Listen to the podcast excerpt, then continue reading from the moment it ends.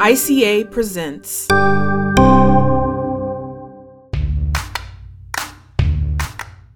Welcome to this episode of the Growing Up Com podcast series, a production of the ICA Podcast Network. I'm Dr. Arienne Ferchaud, an assistant professor in the College of Communication and Information at Florida State University, an ICA student and early career advisory council member, and one of your hosts for this podcast series. This series covers topics that are particularly relevant for current students and early career scholars.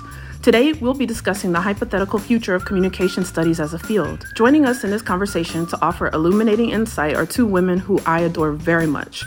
First, we have Dr. Srividya Ramasubramanian. Dr. Srivi is a Newhouse professor at the Newhouse School of Public Communication at Syracuse University. Dr. Srivi is also currently the editor in chief of Communication Monographs, the founding director of the Difficult Dialogues Project and CodeShift, as well as the co founder and executive director of Media Rise. Dr. Srivi's commitment to contemporary global issues and teaching excellence has been recognized through several awards, including the ICA Applied Public Policy Research Award. Also joining us today is a well known member of the ICA community, Dr. Mary Beth Oliver. Dr. Oliver is a Donald P. Bellisario Professor of Media Studies in the Department of Film, Video, and Media Studies at Penn State University. She is also a fellow and past president of ICA. Thank you both so much for joining me today. Thank you. Thank you. When we think about the future of com research, I think it's important to talk about what's going on now. If the future is about change, that only makes sense in reference to whatever is happening at the moment. So my first question is, how do you see the field of communication right now? Right now is a time of mind blowing expansion because changes in technologies, challenges to democracy, a growing awareness of and concern about issues of equity, accessibility. Right now, we are on a treadmill that is full speed.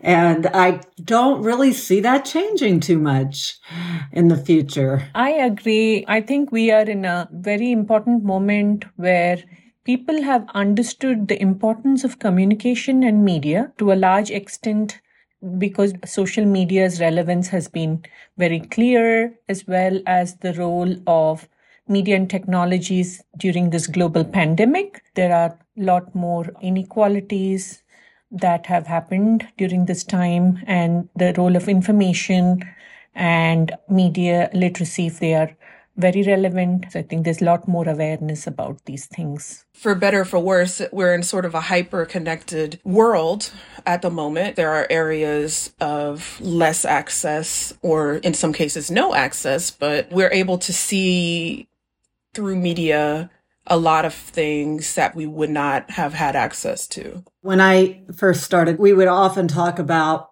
media in one space and the real world in another. To what we see in the media, do we think it's happening in the real world? But that whole distinction is super blurred at this point. The other thing that's happening is the blurring of the audience and the creator. Even that understanding professional versus amateur is changing. Like when you think about fields like journalism or filmmaking, now it's hard to talk about these specific subfields without thinking about the mediated aspects, but also the distinctions between interpersonal communication versus mediated communication. All of these are getting blurred in this new scenario that we are in. I thought of this example of things that are old becoming new again as well. If we think about the classic theory, the two step flow model of communication, where some information is communicated to an opinion leader that then disseminates things.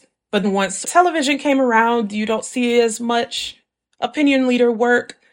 But now we have influencers. Is that a return to this two step flow? So moving forward is bringing back older models that we had discarded. The mass communication theories is not something we talk about much these days, but still they do operate at some level in terms of influences and then the corporatization and consolidation of big media platforms in some ways works. Propaganda research is popular again. It used to be something we read only in the history chapter. Now it's very relevant. We're siloed in our research areas. You've got those critical people over there and you got the quantitative scholars over here and never shall the two mix. Those lines are not necessarily super rigid anymore. So as media has become more interconnected, so has research. When me and Tayo Banjo proposed the critical media effects framework, as well as the new book that Erica Scharrer and I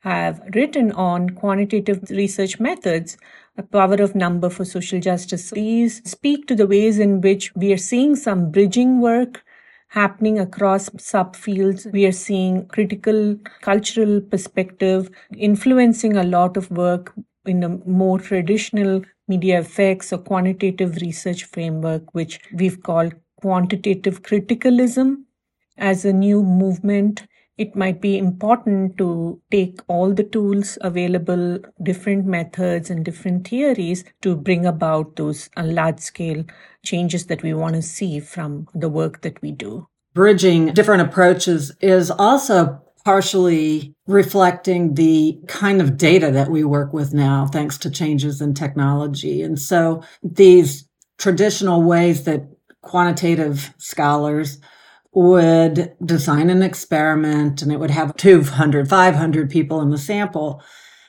That's still going on and that's still valuable. But if we think about scraping social media posts, testing that in these traditional ways is ridiculous when you're talking about a million tweets. In many ways, we've left the realm of null hypothesis significance testing in those contexts to start looking at the patterns and the flows of data, the groups of people situated globally, and how those patterns manifest themselves. One thing I want to point out here for listeners who may not know us or our work specifically is that the three of us are all traditionally media psychology, media effects folks. Traditionally, we have used quantitative methods, experiments, sometimes surveys and content analysis. I would recommend for students and early career folks, branch out a little bit, try a method you haven't done, or at least have conversations with people outside your main area.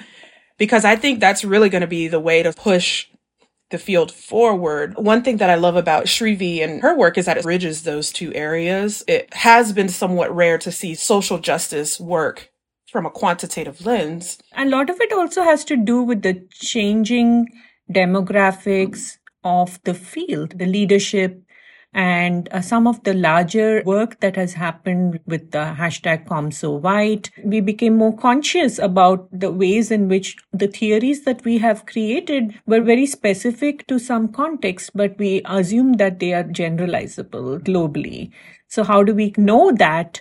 Unless we test them across different contexts. And I think that is just also good science to be able mm-hmm. to do that. If we look back to the beginning of com research, which it's not as old a field as some. A lot of those foundational theories were created by white men with all the biases therein, and we sort of assume they're universal, which may not be the case you could make a whole career just looking at those old theories and be like, are these universal? Let's find out. I should also point out some of the things that ICA is doing. Mary Beth, if you wanted to chat a little bit about what ICA is doing at the moment to sort of address some of those issues as we move forward. We've got so far to go. And we need input from as many people as we can in order for people to participate and find ICA to be a valuable home there are resources involved. That's one thing that we are really working hard on. We moved to a virtual environment. What that meant was that a lot of people were involved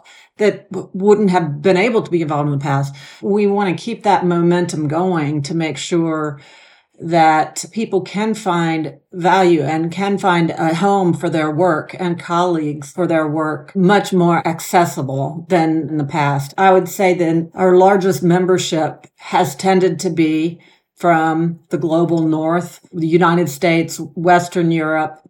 But if we want to grow, become more nuanced and inclusive in our theories, we got to get away from that model. We have a committee, the IDEA committee, that is instrumental in helping us brainstorm ideas, start initiatives, rework things that really weren't working for people. This year we have some 10 or 11 regional hubs. Could you tell us a little bit about that, Mary Beth? What is a hub? How does that work? The idea of the hubs arose because when we were doing the conference completely virtually, you have to have pretty good internet infrastructure in place. And a lot of people don't have that readily, or it's in localized areas, often at universities within different countries. What we wanted to do was provide funds for people who would be able to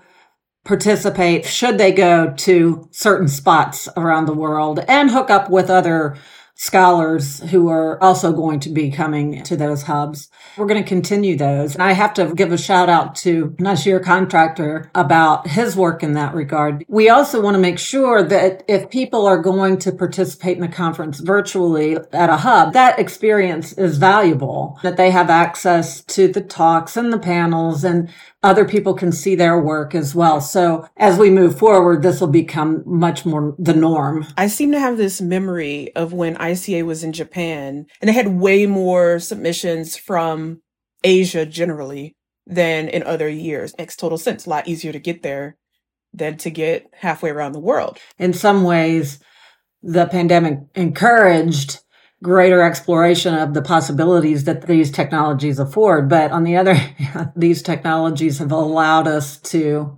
continue on with our scholarship, with our collaborations and our international alliances more than ever. I'm grateful that we were able to use these. And I think also there might be other advantages that we had not considered that helps more people, people with disabilities or those with small children or with elderly parents. They have care work to participate in these different modalities. It's great that ICA is experimenting and being a leader in trying to figure out best ways to include more people from around the world and truly be international. There are some other initiatives as well. There's not enough time in the day to go through all of them including submissions in different languages. ICA is trying to sort of be more inclusive and sort of prod the field of communication into a little bit more inclusivity.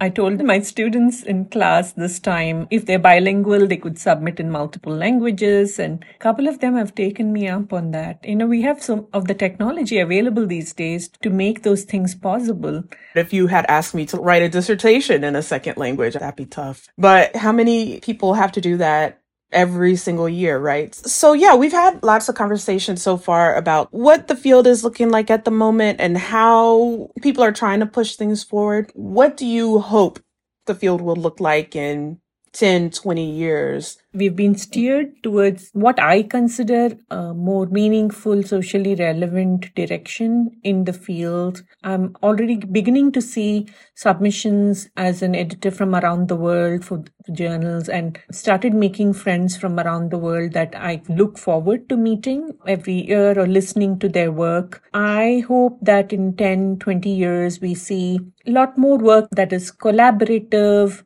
that is connecting with other disciplines as well. We are in a position as discipline to be like a nodal point that connects social sciences, art, humanities, and sciences together. I think we are really in a great position to be able to do that. Yeah, I hope that the leadership that we see in ICA is much more diverse. I would really like to see our diversity reflected in the leadership and the awards we give to really make it happen. We need people to be involved. And so that is how I really hope to see that shift and change. And here you are, Arienne, you're an assistant professor, but here you are doing this podcast. You're like a great example of somebody who is young, who's energetic, who's stepping up, and who's going to be the face of the organization in the future. So that's really key as we move forward. That's a great point. I think that people should sign up to participate from around the world because it's a great way to learn about the organization and about the discipline. That's how I made a lot of my friends through being part of ICA, reviewing panels or signing up to do this, that, or the other. It's a great way to connect with people who have shared interests but might be from different parts of the world. It will be wonderful, especially for early career folks getting more involved through service, through ICA or any other organization that you feel connected with. We talked a little bit about what people new to the field should do. So I would like to expand on that a bit. Both of you guys work with graduate students. What advice would you have for them? I would just say have the courage of your conviction. Just follow your passions and get your ideas out there. Don't be afraid to reach out to more senior scholars because what you have to say is really important. I feel pretty comfortable in saying that most scholars are really open to hearing from early career scholars and learning from that. I'm continually shocked at how much people want to jump in and help you and learn from you too. If you're going in person, I'd say go to the receptions and the business meetings. I learned so much by just chatting with people at the poster session. These are all some great ways to connect with people and just even follow up afterwards. I would say that those who are going to conferences often can help orient the newcomers, look out for them, and help introduce them to others. I have really benefited from such introductions over the years and for a period of time, you start seeing the same faces at the similar sessions and panels, and then you get to know one another. That's certainly how I've met quite a few people hanging out at conferences.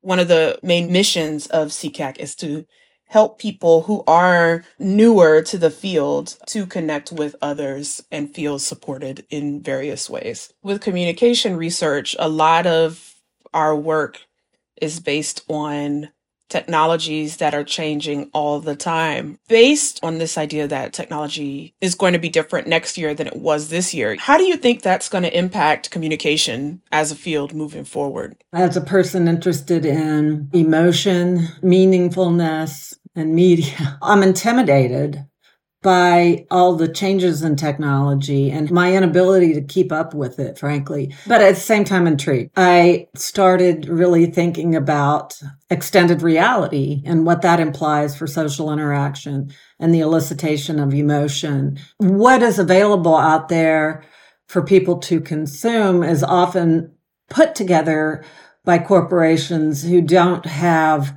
social good at heart. I find myself trying to learn how to make those experiences myself so that I'm not tied to those corporate interests that might be really damaging in a lot of ways. It's mind blowing how rapid changes are happening. But at the same time, I feel like certain things are not going to change. The need for love, to have purpose in life, to eat, the need to not be under threat from disease or the police. These are certain fundamental values that are really enduring. And I need to make those values front and center in the midst of all the craziness of technologies changing. For me, technologies have to be humanized. Right now, I'm spending a lot of time just thinking about data equity in terms of data justice. What that means to me is that social media platforms or different ways in which machine learning or artificial intelligence as new technologies might be shaping a lot of decision making. The question that I keep coming back to is what is the role of the people who are most impacted by this technology or this issue? Do they have a voice at the table? Do we have stories about their experiences with the technologies represented in the feedback that's being collected? Who's left out or unheard in that process? Whenever you're creating any new technologies, you have to look at the social context in which that's created. Whom is it for? What purposes can we harness from this that can be used for people who might not have access to that technology or do not know how to use that for something that might help their lives in terms of health, happiness, creativity, or community. Let's humanize the data.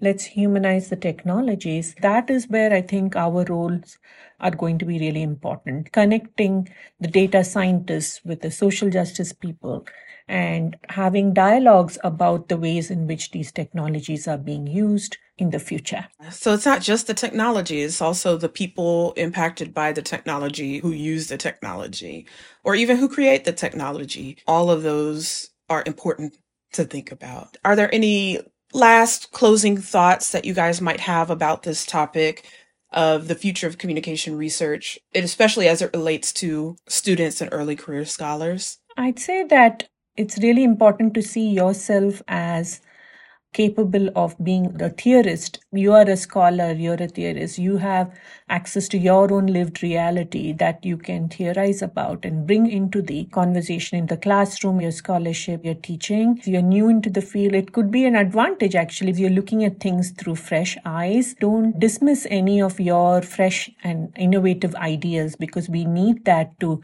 keep the discipline fresh, invigorated, and going forward. It's hard to imagine a more exciting and intimidating time to be a communication scholar. And all you have to do is look around your universities and see how many other departments are wanting to incorporate COM. It's a area of scholarship that has just exploded. So it's hard to imagine a more consequential time to be a young scholar than now. Embrace it buckle up, but really understand the value of what you're doing. Thank you guys so much for chatting with me about this topic. I hope you guys have a great day. Thank you. Thank you. This episode of the Growing Up Com podcast series is a production of the International Communication Association Podcast Network. Our producers are Christian Elliott and Charlene Burgos. Our executive producer is Devonte Brown. The theme music is by Will Vandercromit. If you'd like to learn more about today's guests and their work, please check the show notes in the episode description. Thanks for listening.